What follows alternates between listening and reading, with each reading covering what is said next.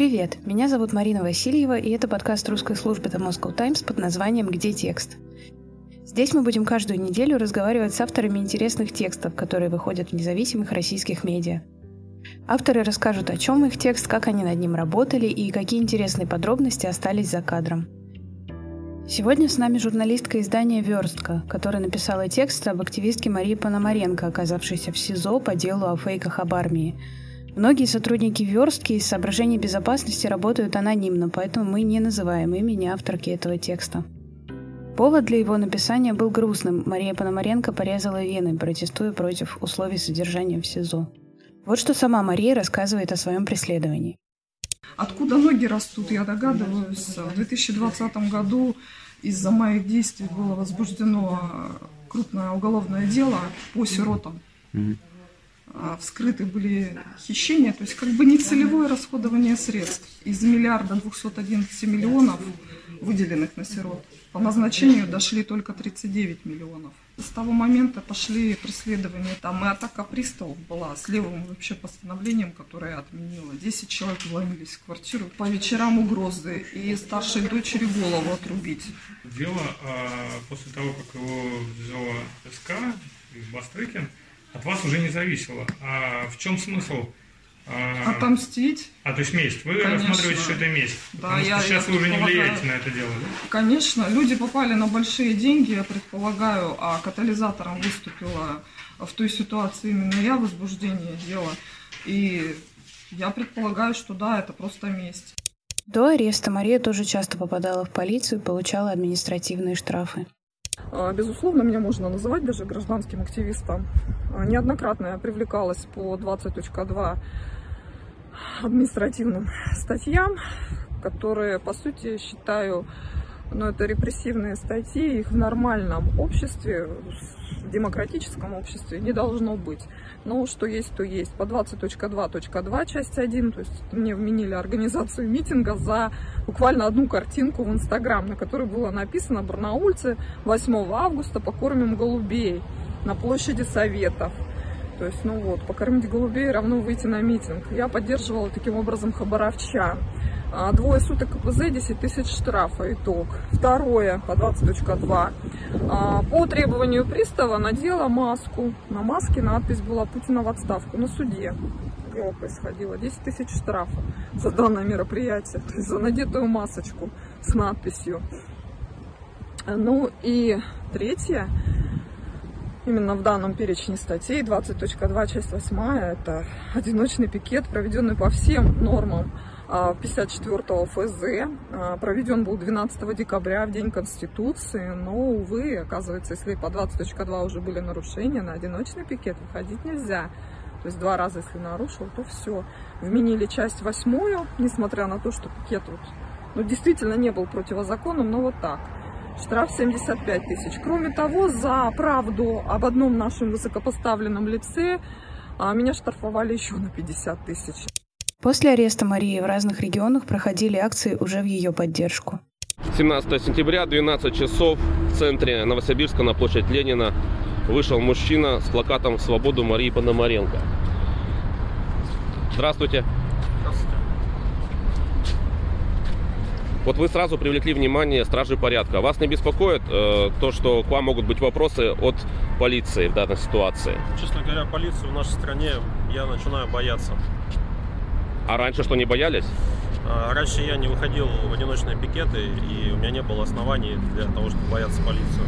А сейчас, оказывается, на мои законные действия, мои законные действия почему-то привлекает полицию. Несколько дней назад Марию Пономаренко все-таки перевели из СИЗО под домашний арест, но когда мы записывали этот выпуск, она все еще находилась в СИЗО. И хотя мера пресечения изменилась, преследование не закончилось. Пономаренко с апреля 2022 года обвиняется в распространении фейков о российской армии, и ей по-прежнему угрожает реальный срок по этому делу.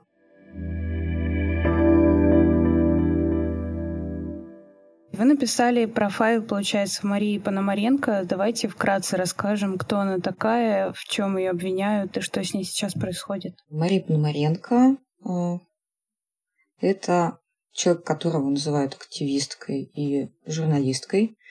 Она из Сибири. Э, некоторое время жила в Барнауле, потом последний, а, последний год перебралась в Питер и обвиняет ее в дискредитации ВСРФ, за что она попала в СИЗО, ее задержали в Санкт-Петербурге и этапировали в Барнаул. Сейчас она находится там. А, но если шаг назад делать, отвечая на ваш вопрос, наверное, то, что получилось написать, действительно в какой-то степени профайл, но я не могу сказать, что я супер довольна этим текстом. Честно говоря, мне хотелось почитать такой материал у кого-то из коллег, потому что я ничего не знала о Марии, как о журналистке и как об активистке до того момента, когда ее, собственно, задержали. И мне казалось это странным, потому что ну, есть такое впечатление, что э, журналисты как-то более-менее друг о друге наслышаны и знакомы между собой, если не лично, то заочно или хотя бы онлайн по социальным сетям. Тем более, если мы говорим о журналистах, э, живущих в Сибири. Так вот, о Марии я ну, практически ничего не слышала. Для меня это был неизвестный человек совершенно до того момента, когда ее задержали, и потом, когда я начала писать текст. Почему вы решили о ней написать? Я просто помню вот этот момент, когда казалось, что все нормально, и она, ну, отметим, что сейчас э, Мария в СИЗО, и до марта ей продлили срок содержания в СИЗО. И казалось, что у нее, в принципе, более-менее все нормально, насколько это возможно, и что она там хорошо держится, а потом в какой-то момент появилась новость о том, что она порезала вены, и у меня в тот момент возникла мысль об Ирине Славиной, которая тоже журналистки, которая из-за государственного преследования не выдержала и совершила самосожжение. Вот вы в этот момент решили написать о Марии или еще до этого? На самом деле совершенно верно. Скажем так, история с профайлом, с каким-то текстом э, довольно обширным про Марию э, для меня лично и для нашей редакции «Верстки» назрела именно в тот момент, когда ее товарищи, э, коллеги сообщили о том, что она попыталась э, вскрыть вены, э, находясь в СИЗО, потому что до этого, ну, мне как э, читателю, как человеку, который со стороны наблюдал за ее историей, тоже казалось, что она держится очень бодро. И я знала э, очень поверхностно о Марии из э, каких-то рассказов ее коллег, из телеграм-канала, который был э, посвящен ей когда ее задержали, и мне, опять же, по сообщениям коллег стало известно, что она вообще-то мать, у нее двое детей, дочерей. Э, ну, я там, опять же, как, как человек, да, как мать, опять же, двоих детей, я в ужасе пребывала, потому что это самый страшный сон для меня, оказаться где-то в застенках э, без возможности видеть детей. А, но те сообщения, э, которые передавали ее коллеги, они как будто бы говорили о Марии как о такой очень стойкой женщине, которая, ну, в общем, э, сообразно своим ценностям держится хорошо, как бы это ни звучало.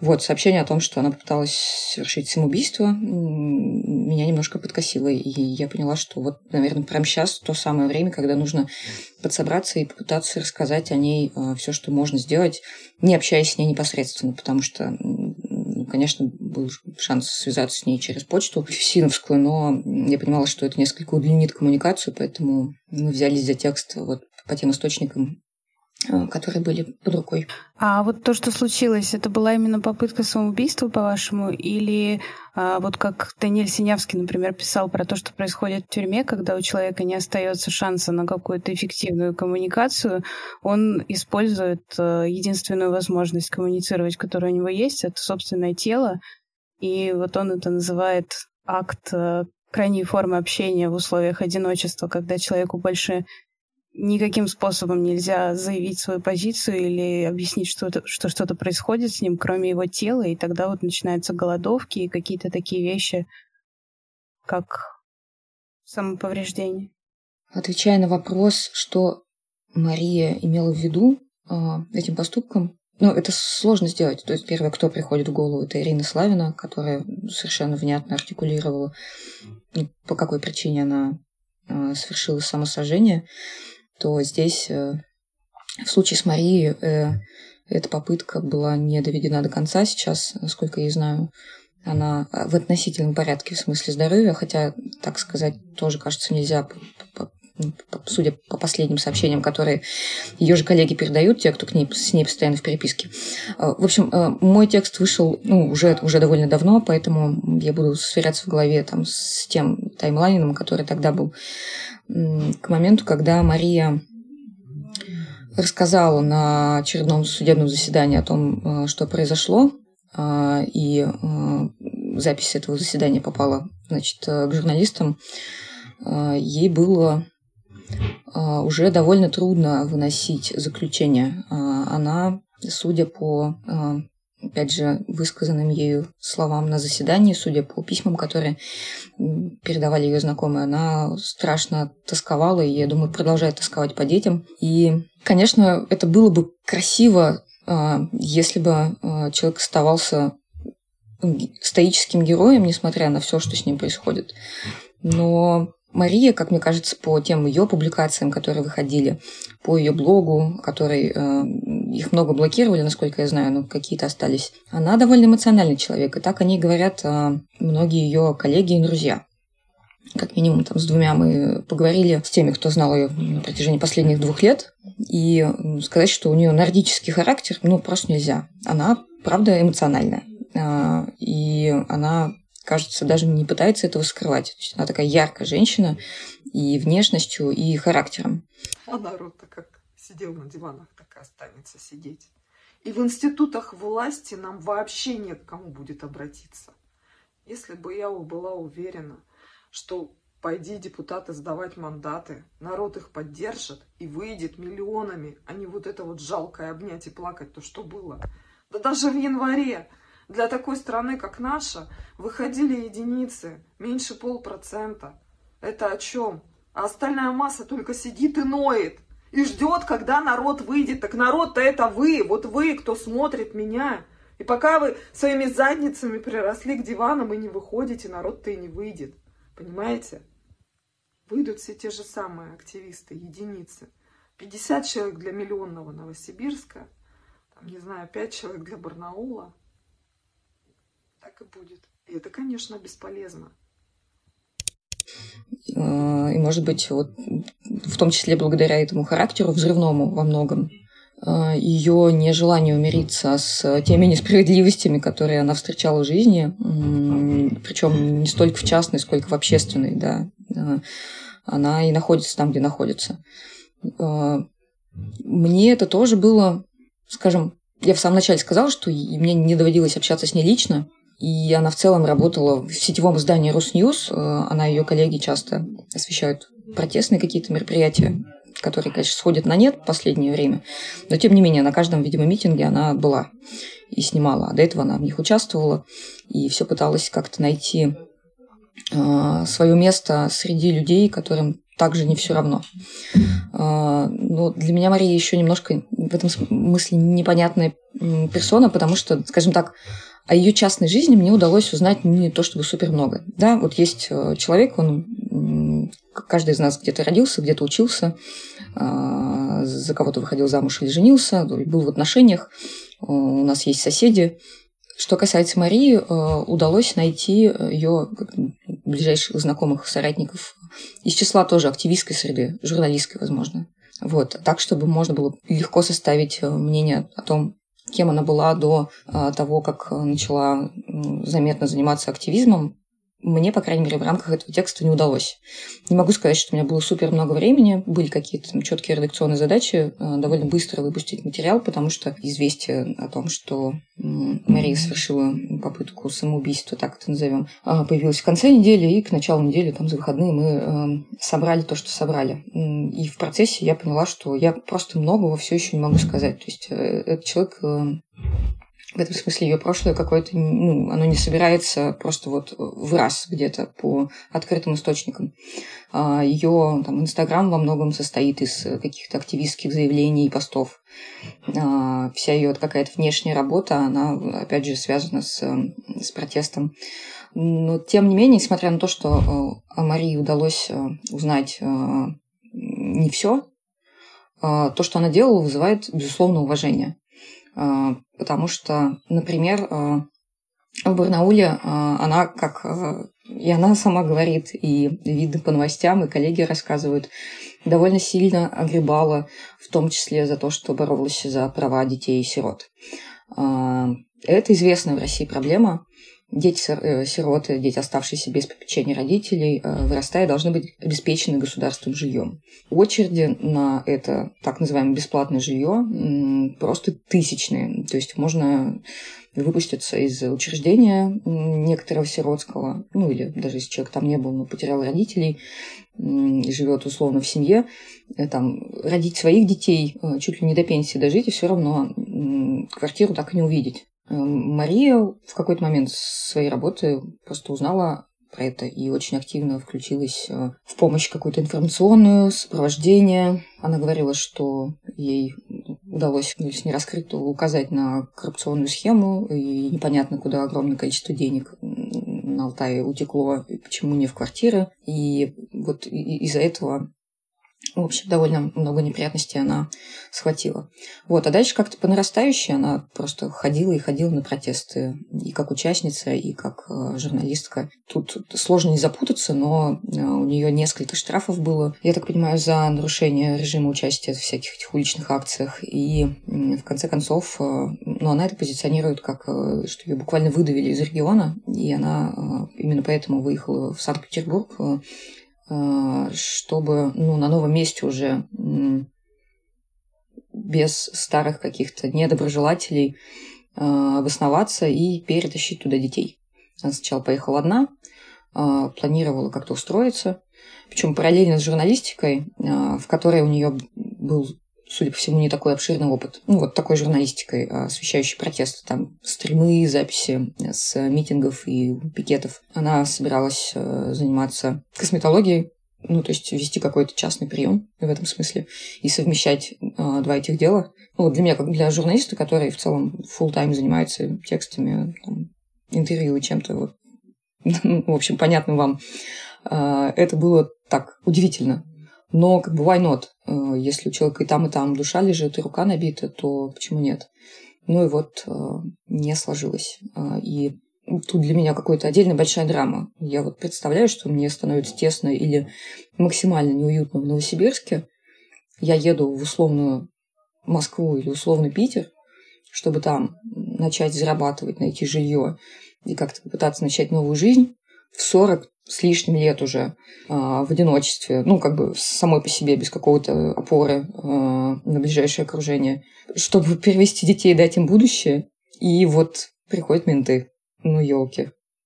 Вот это мое какое-то человеческое такое совсем уже. И здесь, ну, вот в истории Марии очень много таких а, ну, моментов, когда я, с одной стороны, не совсем понимаю, как это возможно. Ну, то есть вот, вот вдруг такой человек self-made woman, а с другой стороны понимаю, что, ну, все, все возможно. Вот да, вот так может быть. Ты живешь в Барнауле, а до этого еще где-то. Потом периодически мотаешься в Новосибирск, здесь тоже там освещаешь акции, потом едешь в Питер, и потом едешь этапом в СИЗО снова в Барнаул. Просто очень, очень по-русски. Вы рассказываете ее историю, в том числе через э, сравнение с собственным примером.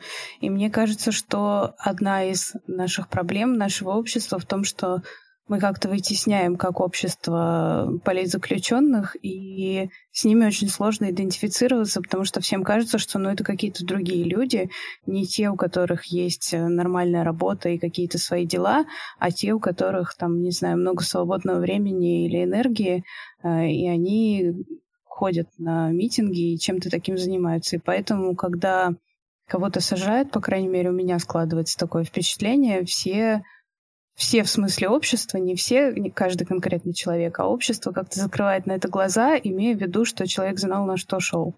И мне кажется, что вот такие примеры, как э, Мария Пономаренко, они как раз немножко выбиваются из этой э, системы, потому что она человек с очевидной какой-то частной жизнью, и как раз из вашего текста меня сложилось впечатление, что вот она просто жила-жила, потом столкнулась с какой-то проблемой э, того, что вот не выдают квартиры этим сиротам, и совершенно искренне начала интересоваться, а, а что происходит у нас в стране. А до этого, я так понимаю, она работала в разных сферах, как и, опять же, многие люди где-то в бизнесе, где-то еще где-то. и с ней проще идентифицироваться, что ли. Вот как вы думаете, наверное, такой вопрос. Была ли у вас цель показать ее как такого человека, которому легко сочувствовать, потому что он вот такой же, как э, все? И есть ли в этом какой-то смысл? Поможет ли это ей? Поможет ли это обществу? Мне кажется, что цель э, ну, журналистского материала, в том, в том числе моего, в целом, все-таки э, рассказать историю, по возможности нигде ничего не переврав, э, основываясь на тех фактах, которые под руками, и, возможно, если там есть какие-то вопросы, нужно их задать и получить ответы, если есть кому. Но да, кажется, что вот что Мария с ее частной жизнью, не очень, конечно, там, лежащей на поверхностью, с какой-то частной жизнью, которая работал менеджером, э, не знаю, где-то еще, э, у которой есть двое детей, у которой есть собака. Я точно видела собаку в одной из сторис.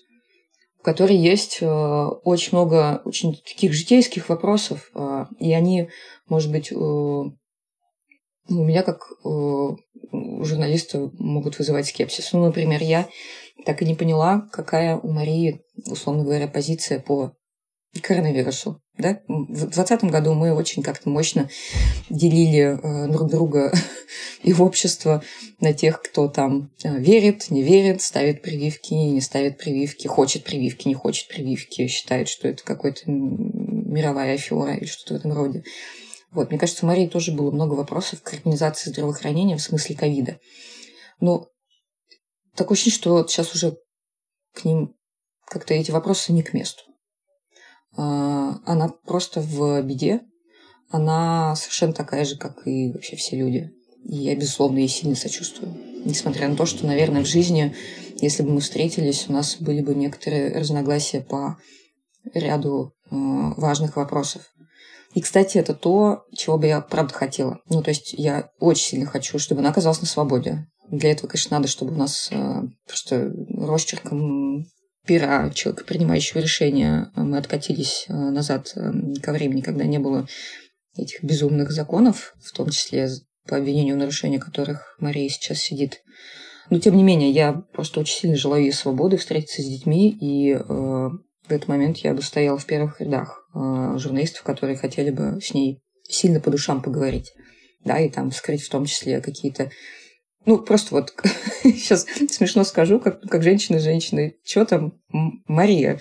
Как ты жила, блин, как ты оказалась в той точке, где ты оказалась? Мне тоже сильно интересно. Я надеюсь, что текст вызвал сочувствие. Я надеюсь, что э, в этом смысле удалось показать, что там, любой активист или, там, условно, политический журналист, человек, э, который освещает там с камерой или с телефоном протесты, это не там собака с двумя головами, в том смысле, что не, не какое-то чудо-юдо. Это вот ну, такой же буквально человек. Не знаю, с кредитами, э, в поисках, не знаю, жилья удобного для жизни с детьми, с детьми, э, с необходимостью делать домашку с ними. Наверняка Мария делала домашку с детьми и сейчас в том числе не может. И я не понимаю этой жестокости, которая вырывает женщину и мать из обычной жизни, чтобы что что она не, ну, как бы не опасна для общества. Она просто делала свою работу и просто довольно громко заявляла о каждой несправедливости, которая ее ранила. Она постоянно ходила на протесты к ребятам, которые защищали Фургала. Одной из спикеров для статьи про Марию Пономаренко стала новосибирская активистка Яна Дробноход. А, это тоже человек, э, который последовательно, мне кажется, каждую неделю э, ну, последние несколько лет выходит э, на протесты. Она, она преимущественно поддерживает Фургала. А, и даже какие-то условно институализированные журналисты, да, которые там освещают протесты много лет, мне кажется, немножко свысока смотрят на людей, которые настолько последовательно, да, каждый день, каждую неделю выходят там на площади в городах и там топят за свою тему, там, за свободу фургалу, за что угодно, против одиночной какой-то застройки, точечной в смысле. А, вот просто что не возьми. И думаешь, что же, блин, ребята, откуда у вас столько времени? Как вообще живете, если вы каждый день здесь? А сейчас я думаю, что ну, это просто, это просто следование своим ценностям. Вот самое, что ни на есть. И Мария была в числе таких людей. Вызывает безмерное уважение, ее вот последовательность и смелость. Даже если э, часто эта смелость от, от отчаяния была, от отчаяния, от чувства невозможности как-то еще повлиять на ситуацию, но тем не менее. И я думаю, что каждый человек, который так или иначе а, в общественно-политической жизни задействован, задействован не тихонечко, а вот так настолько активно, как Мария, там, как я на Дребноход, он понимает для себя риски э, быть задержанным, оштрафованным, подвергнуться еще каким-то какому-то прессингу. И тем не менее, они и Мария тоже продолжали делать то, что было для них э, по-настоящему важным. Ну, я знаю достаточно много людей, которые настолько же э, вызывающе смелые э, и готовы противостоять всей той несправедливости, которую видят, но все же Мария в их числе выделяется. Ну, я говорю, что я знаю, а с Марией мы в итоге так и не были знакомы, даже когда она там, наездами бывала в Новосибирске. Поэтому, говорю, жду момента, когда в прекрасной России будущее, будущего она будет на свободе, и я смогу задать ей все вопросы, которые у меня остались. По поводу последовательности, мне кажется, что, опять же, с точки зрения общества, и я от многих слышала такие претензии в сторону активисток, обычно, естественно, в сторону женщин, а, что люди часто считают, что э, женщина не может позволить себе быть э, как последовательной в своем активизме. Если у нее есть дети, она должна заботиться о семье. И здесь, конечно, речь идет о сексизме, в том числе, который есть у нас в обществе, потому что Навальному гораздо меньше такие претензии предъявляют, хотя дети у него тоже есть. Но я вас хотела спросить, задали ли бы вы Марии сами такой вопрос вот на этом воображаемом интервью, которое будет в «Прекрасной России будущего», почему она не остановилась, когда стало понятно, что ее уже начали преследовать, и поехала именно в Питер в тот момент, когда все уже уезжали за границу, ну, как бы имея, в общем-то, твоих детей? Э, наверное, этот вопрос я бы задала э, со всякими оговорками, э, по возможности пытаясь не сделать ей больно. Ну, предполагаю, что на самом деле все больно уже случилось, и она прожила его потому что, мне кажется, вот эта ревизия опыта своего собственного полученного, в том числе тюремного, опыта разлуки с детьми, она возможна. И, возможно, эта ревизия будет болезненной, но, тем не менее, ответ на этот вопрос я бы хотела услышать. Я предполагаю, что она может сказать. И тут два варианта, наверное. Хотя это само сбывающееся пророчество, тем не менее, я думаю, что она бы сказала, что вообще-то она в Питер поехала вот ровно для того, чтобы избежать столкновения с теми э, сотрудниками полиции и э, другими силовиками, которые уже точили на нее зуб э, в Сибири. Может быть, это и была в какой-то степени попытка, ну, если не да, потеряться в России большой, просто ну, поменять место, чтобы выгадать время или как-то, не знаю, стратегически придумать свою жизнь. А может быть, это будет ответ э, в том духе, что ну я просто по-другому не могла. Ну вот просто не могла даже не общаясь с Марией, видно, что человек с очень большой и распирающей изнутри совестью и чувством справедливости и не, э, нетолерантности к несправедливости. Э, это все очень неудобные качества. С ними страшно беспонтово жить, потому что постоянно жжется, постоянно хочется хоть как-то, но пытаться поменять э, этот статус-кво. Потому что, ну вот все вроде как бы ну, многие привыкли к той же ситуации с квартирами для детей-сирот. А, да, есть а, ряд а, общественных организаций, спикеров от этих общественных организаций, которые давно и последовательно тоже говорят, что это все вопиющее, как бы так нельзя. Вы выпускаете их во взрослую жизнь буквально бездомными. Как они должны преодолевать свою вот эту личную травму, там, отсутствие семьи, еще решать какие-то вот эти бытовые вопросы, связанные с жильем, если у них просто практически ничего нет для старта этой самостоятельной жизни. Это важный, правда, вопрос. Э, у меня просто, может быть, оптика замыленная. Мне кажется, что много людей вокруг меня там, про это знают и говорят. Вот. А, но там с тем накалом, с, с, э, тем качеством, количеством эмоций, которыми Мария располагала, ну, мало кто действительно. Она правда эмоциональная. Слушайте, тут это даже не общаясь лично, имея там в, в, просто под руками некоторое количество видео-аудиозаписей э, того, как она иногда вступала в коммуникации с внешним миром.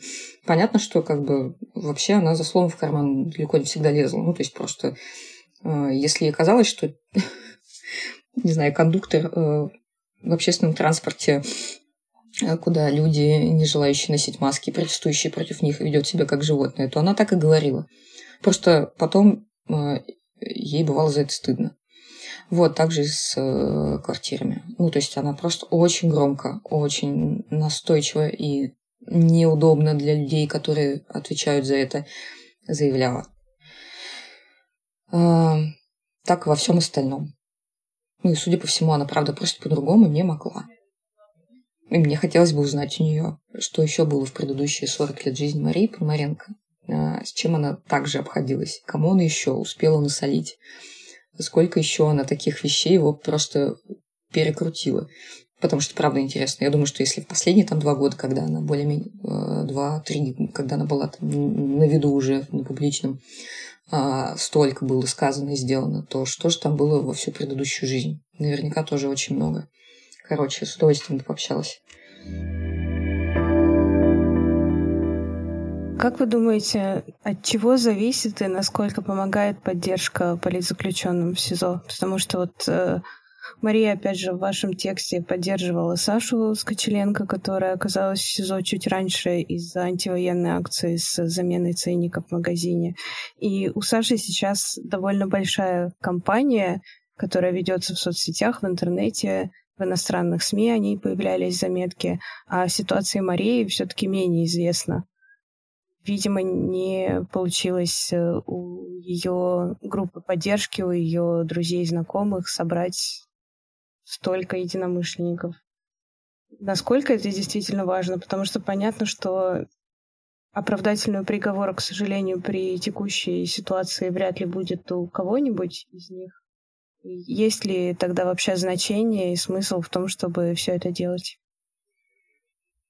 Мне кажется, поддержка такая частная от человека к человеку, людей, которые подверглись репрессиям и сейчас находятся в СИЗО или, может быть, уже в колониях, это супер важно. Но без этого просто действительно, мне кажется, опускаются руки.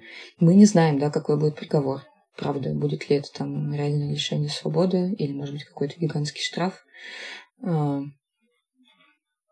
Хотелось бы надеяться на самый мягкий из возможных. Господи, я иногда себя ловлю просто на мысли, что вот 2022 год, и мы тут, значит, сидим обсуждаем э, людей, которые говорят «нет войне» или заявляют что-то, и их за это сажают. И я думаю, боже мой. Ну, то есть вроде как будто бы немножко привыкаешь, все-таки 8 месяцев прошло. Никогда себе раз там в неделю ловишь на этом ощущение. Жуткое, конечно. Жуткое впечатление. И от себя, и от страны, и от общества. Ну да ладно, это лирика. Так вот, конечно, ну, конечно, надо писать. Ну, то есть у меня есть несколько там абонентов, с которыми я в переписке состою. И хочется, чтобы у Марии была а, большая группа поддержки.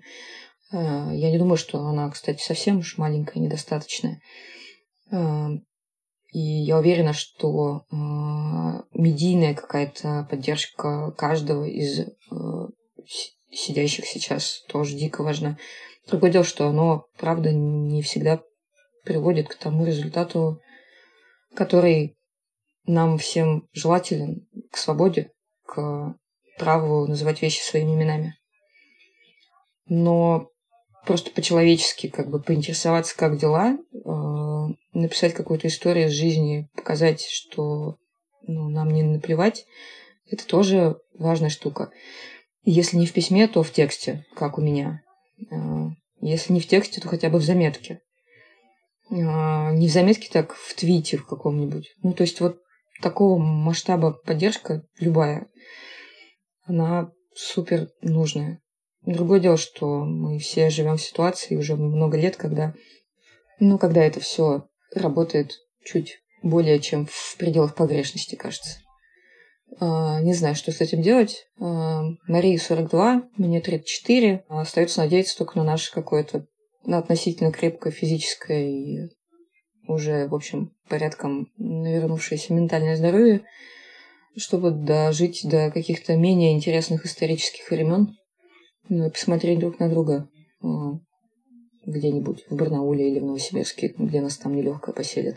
Мне еще к нашему предыдущему вопросу хотелось бы просто озвучить одну вещь о том, что мне кажется, по-настоящему внутренне свободный человек действительно иногда может не понимать, что ему угрожает какая-то опасность, потому что, вот как вы уже сказали, очень сложно понять логику государства и как-то принять вот эту мысль о том, что ты делаешь вроде бы что-то простое, и тебе за это что-то будет. Тебе за это может угрожать какой-то срок или какое-то преследование. И вполне я допускаю вероятность, что каким-то людям, может быть, просто не приходит в голову, что могут быть какие-то серьезные последствия, потому что они искренне не считают, что они делают что-то плохое, а вот эту мысль э, о том, что нельзя что-то сказать, нельзя что-то сделать, нельзя выйти на митинг, она не у всех приживается. Кажется, да. Кажется, есть такие люди, которые серьезно не рассчитывают, э, что э, их поступки, даже самые, самые как ну, в общечеловеческом смысле хотелось бы считать, э, самые праведные, прости Господи, могут привести к некоторым последствиям. Ну вот мы вот сидим все в ситуации, когда нам лучше иметь под рукой телефон адвоката. Когда нам, не знаю, лучше не жить по прописке. Э, ну, еще много всего лучше не. Когда нам лучше иметь э, кучу денег на то, чтобы, не знаю, платить штрафы какие-нибудь. Мне кажется, большую часть людей в России все-таки ну, нет никакой финансовой подушки, ни, ни денег на то, чтобы оплачивать услуги юриста или адвоката. И в этом смысле я сильно рада, что Русньюз, э, для которых э, Мария стрингерила, э, что ее какое-то ближайшее окружение профессиональное объединилось, смогло нафанрайзить денег на поддержку, что в ее защиту вступились правозащитники, извините за тавтологию, что она все-таки не одна, да, потому что, как ни крути, это э, ну, региональный журналист, региональный активист. И э, то, что с ней происходит, это, безусловно, э, событие вообще федерального значения, да. Каждое такое преследование политически, как мне кажется, мотивированное, это важно для ну, неопределенно большого круга людей. Осознают они это или нет.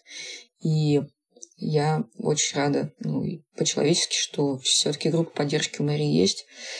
Будем следить э, благодаря э, всем этим неравнодушным людям, которые не бросают ее один на один с э, СИЗО. Что будет дальше? Сильно важно, мне кажется, там и деньги переводить, и в телеграм-канале в защиту Марии Пономаренко есть реквизиты и продолжать писать о том, что происходит. А, есть более или менее медийные активисты и журналисты, пострадавшие от а, преследования со стороны государства. А, безусловно, поддержка распределяется не всегда как бы равномерно. Круто, если удается для таких, ну, в общем, ранее, возможно, неизвестных нам персон найти силы на помощь. И это правильно, это хорошо. А в конце концов, это надежда на то, что когда, не знаю, меня посадят, или вас, не дай бог, у нас тоже будет кто-то, кто соберет профайл, кинет денег, будет писать в СИЗО. Такая у меня простая мысль. То есть, если вот напоследок озвучить, что может сделать э, человек, чтобы помочь, это перевести денег, задонатить, это написать письмо в СИЗО Марии или другим политзаключенным.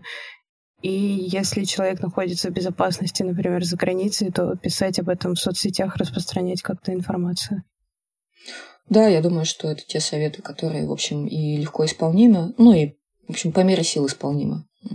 И в плане денег люди до сих пор думают, что если они там 50 рублей кому-то перечислят, то это как бы ничтожная, стыдная сумма. Ничего подобного. Тут уж каждый, каждый рубль важен.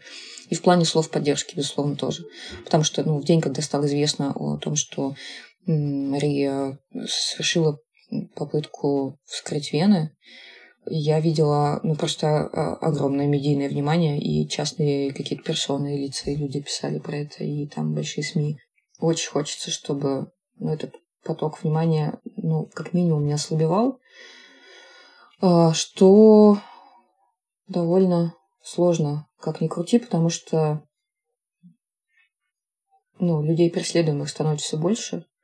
Штрафы за э, любые какие-то протестные действия от э, твита до там, выхода на улицу становятся все более неподъемными.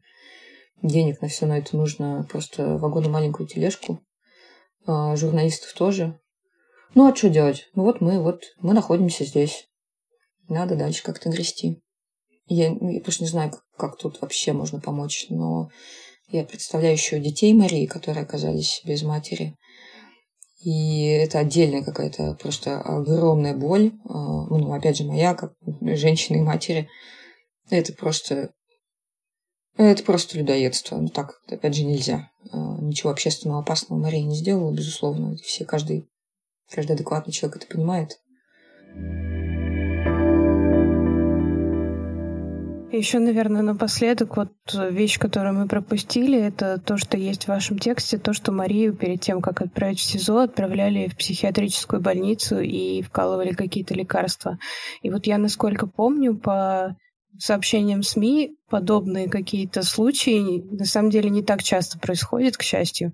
То есть нельзя сказать, что в России вернулась карательная психиатрия в полном масштабе, но подобное было, например, с шаманом, который, Габышевым, который шел в Москву из Якутии, его тоже отправляли в психиатрическую больницу. И вот в ее случае, как вы думаете, это какая-то частная инициатива каких-то местных э, полицейских, которым она насолила? Или это действительно какая-то новая системная вещь, с которой мы будем еще сталкиваться? Что касается карательной психиатрии, я вот сильно бы хотела надеяться, что, по крайней мере, там за пределами э, ФСИНовской системы это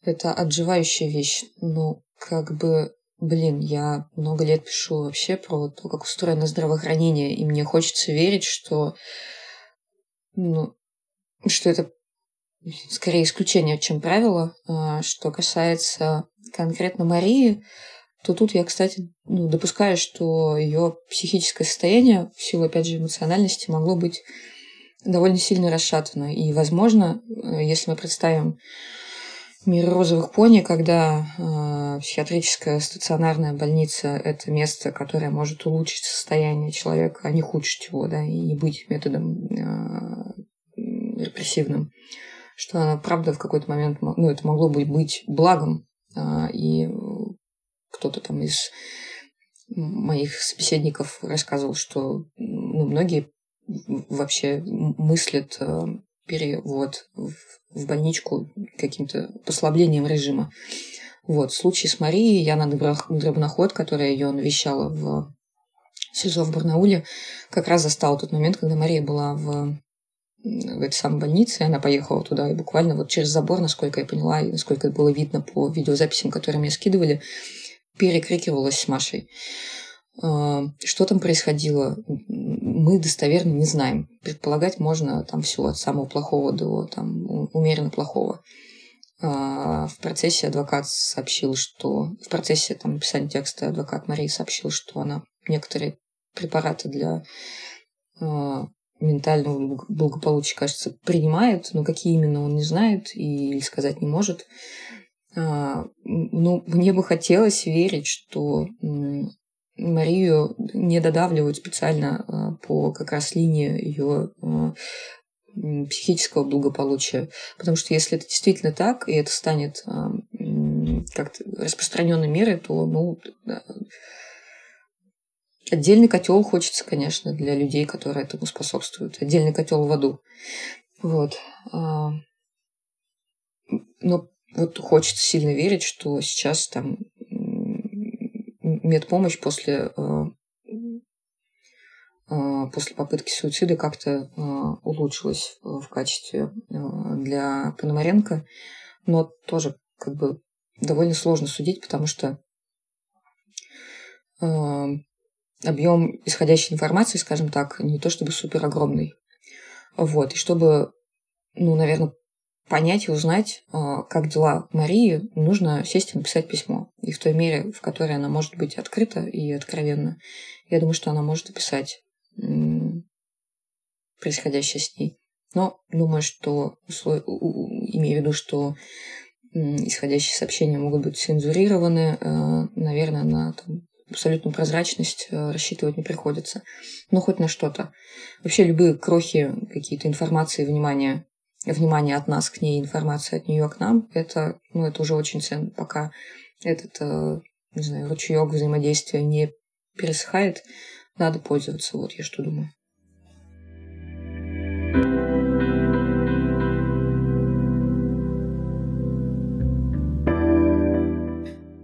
Спасибо, что слушали нас. С вами был подкаст «Где текст?». Подписывайтесь на нас везде, где вы слушаете подкасты. И напомню, что если вы автор или редактор интересного журналистского текста и хотите нам о нем рассказать, пишите нам на почту mv собака